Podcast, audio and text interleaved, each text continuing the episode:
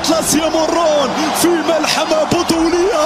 مبسوط جدا إن أنا كنت معاكم في الموسم الأول في بودكاست كرسي أول صف اللي اتكلمنا فيه عن حلقتنا عن قطر 2022 اتكلمنا عن تنظيم المونديال العربي الأول في التاريخ عن تنظيم قطر الممتاز للمونديال وقد إيه إن في حاجات كتير كانت موجودة هتتكرر إن شاء الله من نجاحها في المونديالات الأخرى بإذن الله.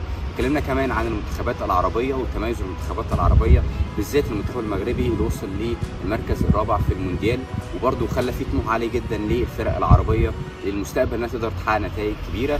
طبعا ميسي بيقود المنتخب الأرجنتيني من الهزيمة أمام المنتخب السعودي هو اللي بيقود المنتخب الأرجنتيني فتتويج مستحق تماما ليونيل ميسي. ميسي هو الأفضل تاريخيا وأفضل ما رات عيني كلاعب كرة قدم. إمبابي طبعا قدم مونديال عظيم جدا.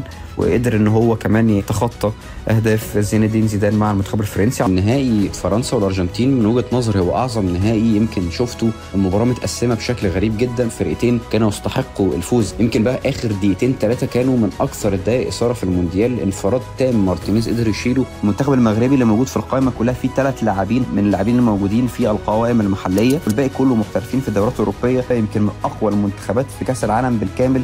استغلالا للضربات. الثابتة هو المنتخب المغربي. الفوز على منتخب بلجيكي كان هو الإقصاء التام لمنتخب بلجيكا. إزاي قدر إنه يقفل الخطوط بشكل قوي جدا على المنتخب الأسباني ثم المنتخب البرتغالي والفوز المستحق بهدف وحيد ليوسف النصيري.